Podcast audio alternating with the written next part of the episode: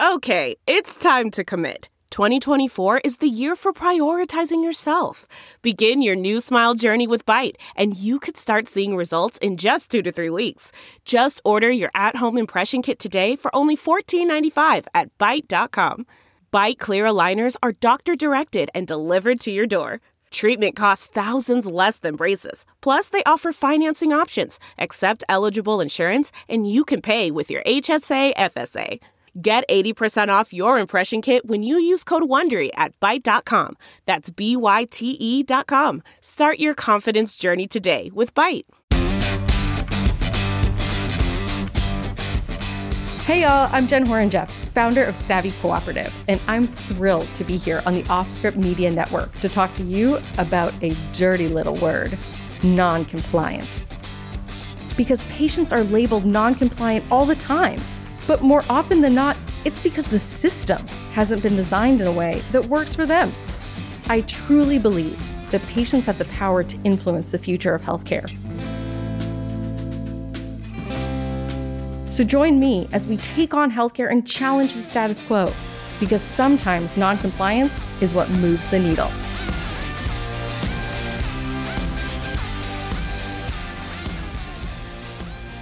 Hey Matt, what's going on? Oh my goodness, it's been a while. How you been? It has been a while, except it feels like three days ago because this year and this past, I guess it's not even a year, it's more than a year now. Well, once we got past December 38th, I felt like, you know, the new year be- the new year really began. So it's wild that it's already 2021, but here we are. Yeah, and I got my vaccine shot. Well, rub that in my face, why don't you? Well, what did we agree? VOMO, vaccine of missing out. can I vaccine can of I, missing out? Can I claim that? I still putting my vote in for Vax Gel, vaccine, vac- vaccine, vaccine jealousy. All right, that's just gonna go on like uh, Urban Dictionary.com or something. There's got to be deeper awkward meanings for all of that stuff. Yes, exactly. How about just vac? Yeah, because like Vax jelly, it's just you can't do that. You can't. I've got I got Vax jelly. There are some. Yeah, that actually sounds dirty. There are some neologisms that work, and there are some that just don't. Fine, this is up for debate for another time. Exactly. No, I, my my wife was able to get her vaccination because she's uh, a teacher. My parents were able to. My in laws were able to because they're over. They were over seventy five. But they. But again, like it was like um talking to my policy friend how Remember when the ACA website launched in 2010 and it crashed because too many people wanted to use it? Totally. Where I think people may have preemptively realized that could possibly happen, but they could not have possibly predicted how bad it was going to be. So they could only forecast a billion people wanting it at the same time instead of a trillion people wanting it at the same time. So we're hitting like refresh, like we're buying concert tickets at, at midnight you know, to go see the Counting Crows or, or you know, wherever the hell it is going to be in college. And literally, finally, like the high school pops up or the arena pops up, and you get the thing. And my mom goes to this one on this day. My dad goes to this one at this day. My in laws go to this one at this day. But I qualified as I did when Cuomo enacted the um, quarantine, the, the, the stay at home orders in March, which was a single business owner, essential worker in media that in order for me to produce, hey, I didn't say it, he said it, right? So yes, you didn't see my my head tilt with yes, that comment. Not but, to disrespect what you do, but yes, that's a very niche thing. It is extremely niche. We follow the rules. Uh, not that the cops were stopping me at the Brooklyn Bridge when I drove in in March, April, May, June, July, but I went back on the site. Sure enough, that was still there. I signed up. I got my first vaccine, and here I am. Well, again, Vax Jelly, because that is not my experience. My mother is an HCP, so she actually got a, her the first dose of her vaccine the second day the vaccine was out in the United States. I sighed a huge sigh of relief because my mother is also high risk and old.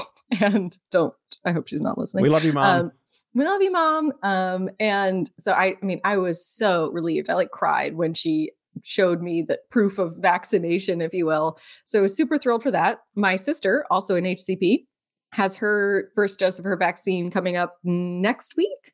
My father who's also old, um, he couldn't get an appointment until mid to late March. Whoa. But meanwhile, the immunocompromised one over here is twiddling her thumbs, hoping for her number to be called. And if you're tracking here in New York, Cuomo just announced that we're going to be rolling into the next phase, which does in fact include people who are immunocompromised. However, it is so vague and there has been so little information shared about how you qualify.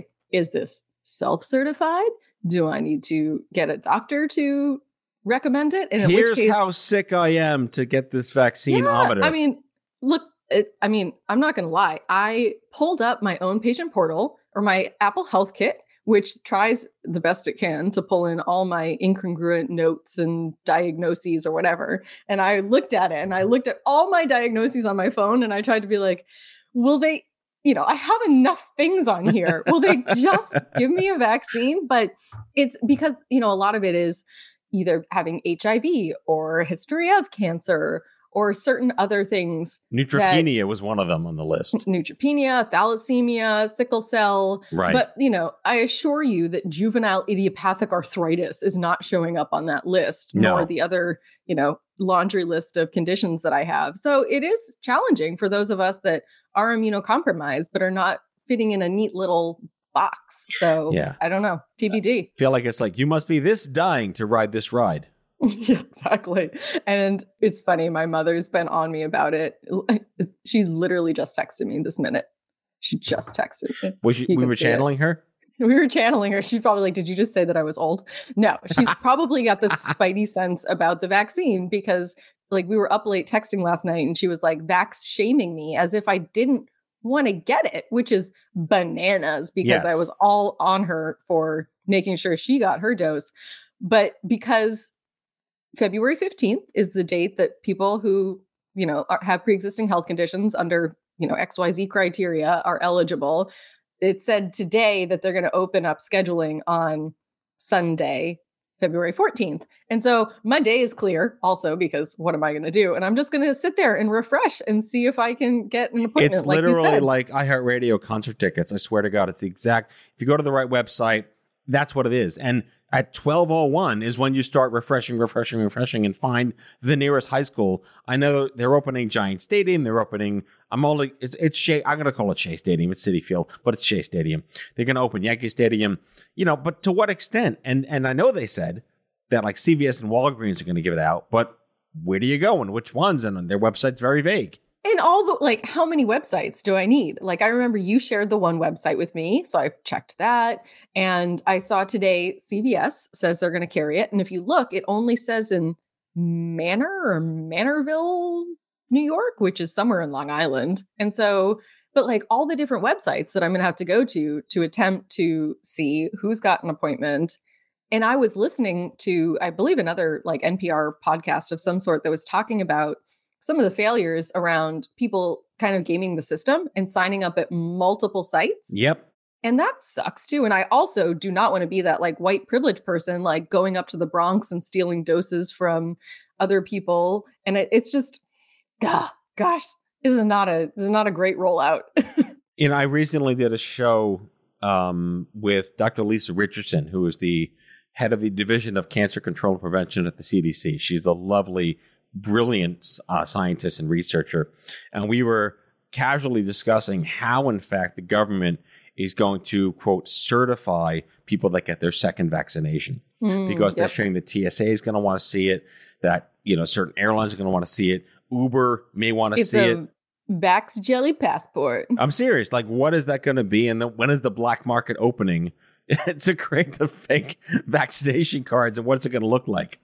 Oh my gosh, you're right. I definitely did have a fake ID when I was underage. So, what would this say? I mean, I just see a huge entrepreneurial, you know, opportunity, a white space, you know, cash in on fake vaccination cards.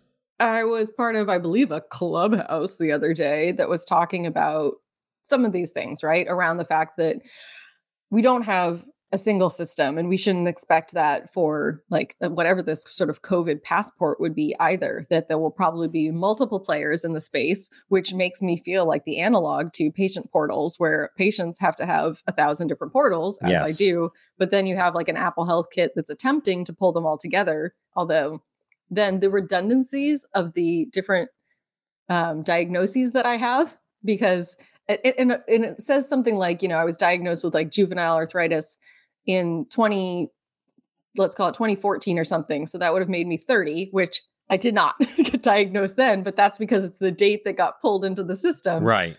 Yeah so we were we were having another sort of what if scenario conversation. This is me with dr lisa richardson from the cdc that should we just go out and host vaccine only social events and see who shows up or who tries to get in and then we can card them with their fake blue light kind of fake CDC vaccine card or something. Well, that's what the concern was early in the pandemic is if people who got sick and had antibodies, would they be now forced in some new society to be the grocery store workers, right? Yes, exactly. Like, what does that look like? So I don't know. Right. And, and be, I think what's still up in the air, and this is part of why like I just feel like our conversations are like, what the hell's going on here?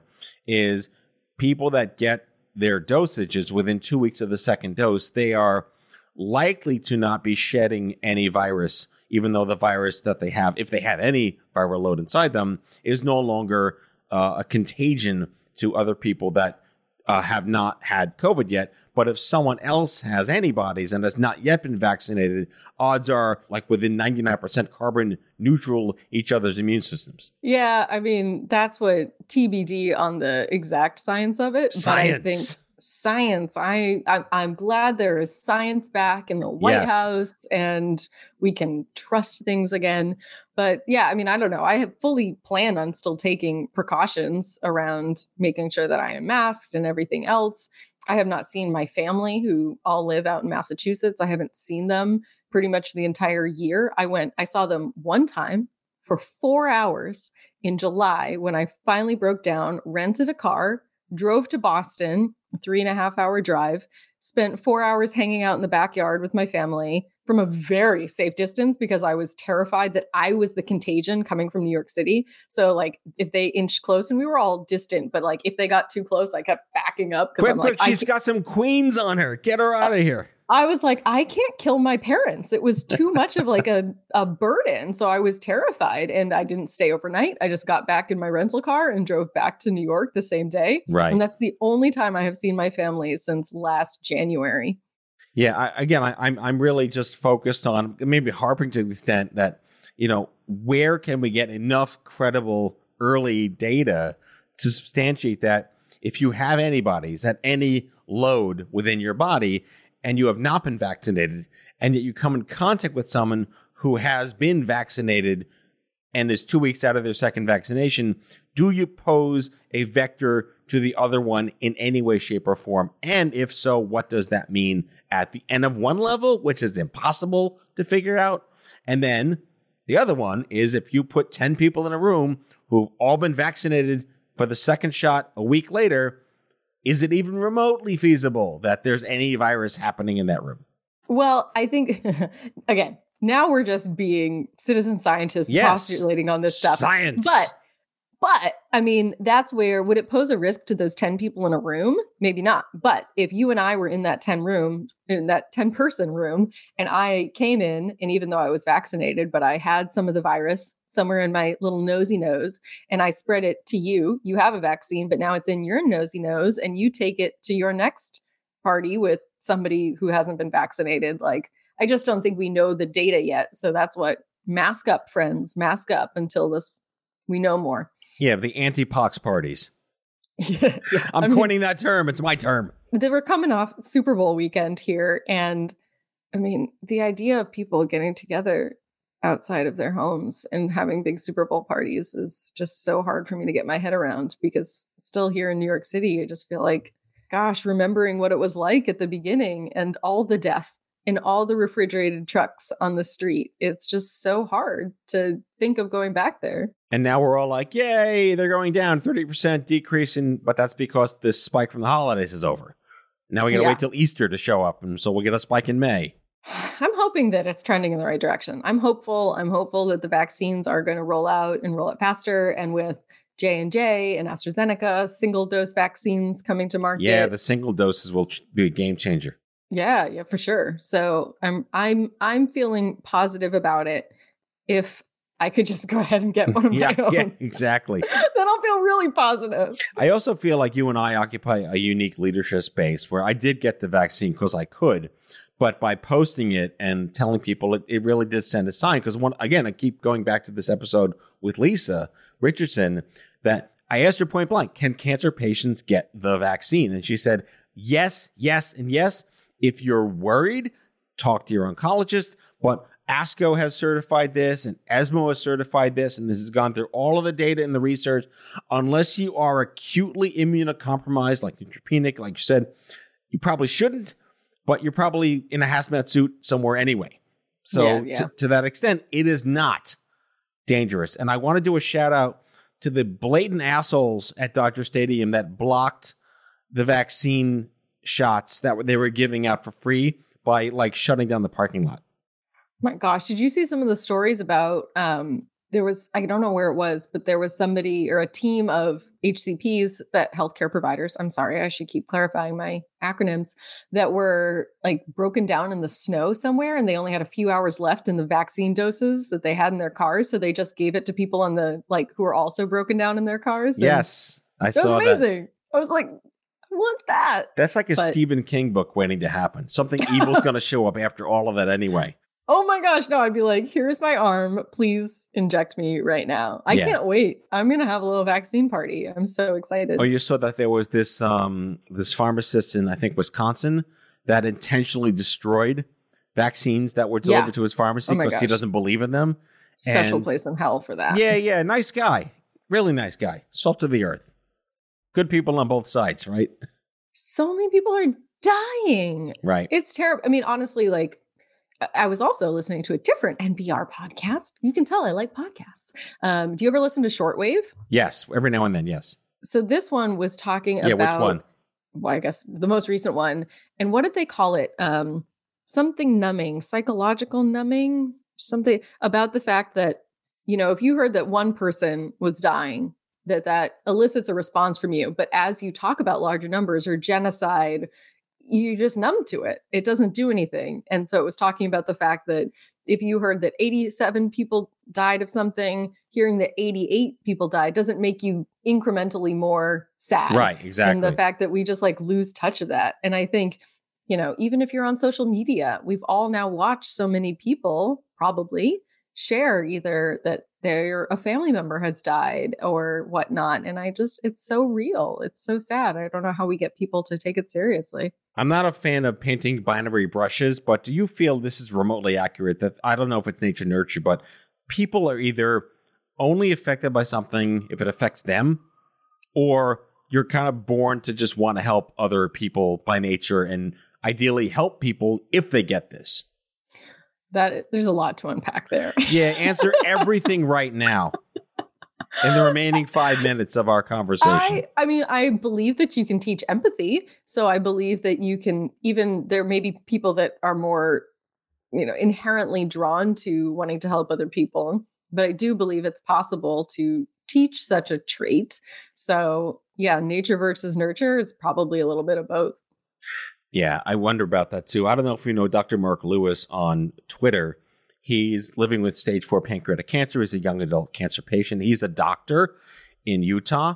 And he's like, he's just really, really funny. But we were talking about how empathy can be taught, but there's almost like a spoonful of sugar. Like it, you have to figure out where and when it belongs there. And how do you predetermine someone's congenital empathyometer when they enter med school? That's a, I mean, first of all, let's circle it back to if they're going to med school and you want to learn empathy, they should be teaching more with patients as these young doctors are being trained. That's where empathy happens from Yep. understanding the lived experiences of the people that they're going to try to treat. But currently, so that there's such a dearth of that in medical school training. And so ask patients. All right. Final thought. So, post office is going batshit crazy now because clearly it makes sense that they should be vaccinated. And how are they not part of frontline when they're delivering mail and packages around the country every day? When I saw that, I'm like, why should they even have to be screaming? This should have been an obvious thing. And then you have to go back to who decided based on what data in science who comes first. And I don't know if there was a right and wrong. I don't think there was any one way to do it that made everyone happy. But what are your thoughts? Well, I think coming back to that, here it is, you know, mid February. I would love to have a vaccine, but I also understand that here in New York, that is a position of privilege because there are so many other states that are just age based and they are not getting to people with pre existing conditions for a long time or any sort of disabilities. There have been huge campaigns in California to try to get them to add people with disabilities to the list. So I think to your point around, you know, is it postal workers or how do we come up with who does this? I mean, obviously the CDC convened a panel um, to get some advice on this.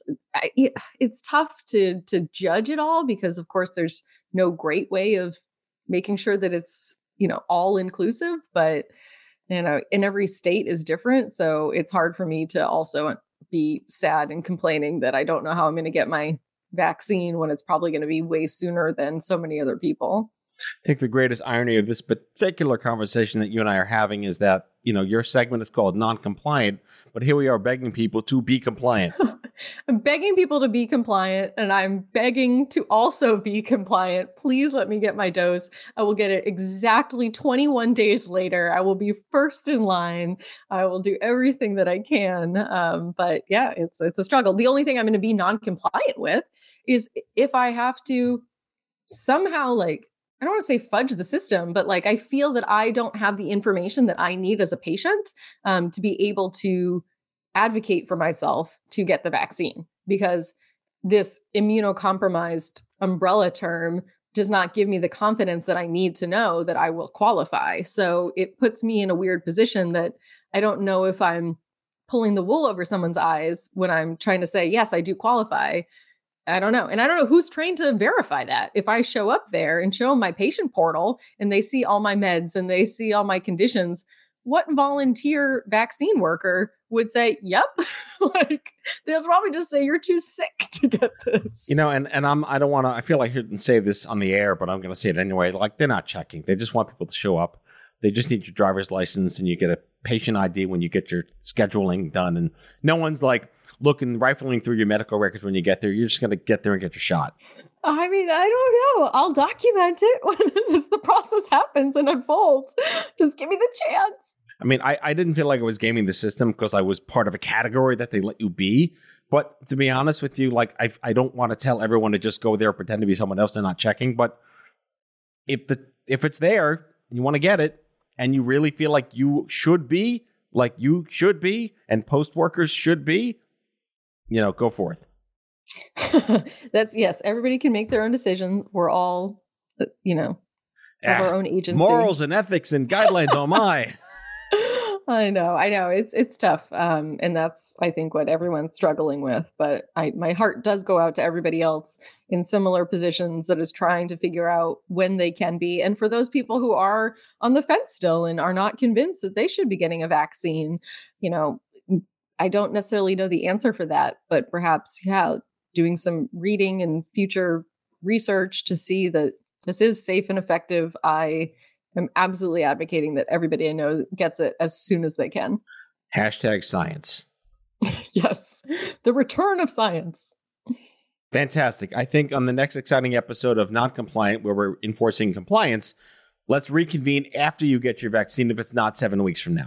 I was going to say, oh my gosh, it's going to be forever from now. I'll see you in August, folks. Seriously, bye.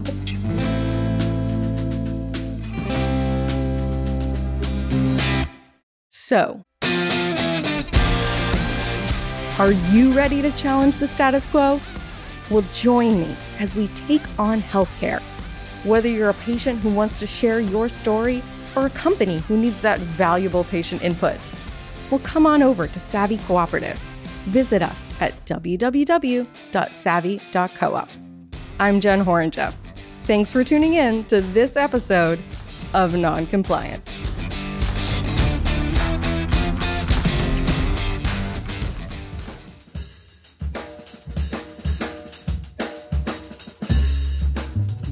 That's all for today, folks. If you like the show, be sure to subscribe, leave a review, follow us on social, and tell all your friends to listen. Out of Patients with Matthew Zachary is a product of Offscript Media. Our executive producer is Matthew Zachary. Our senior producers are Jen Horonjeff and Andrew McDowell. Darren Tunn is our production intern. It is recorded, mixed, and edited by Matthew Zachary. Our theme music is by the Mike Van Allen Quintet and by Mara. For advertising and media inquiries, email media at offscript.com. Hit us up at contact at offscript.com to share comments, feedback, and make guest recommendations. For more information, visit offscript.com.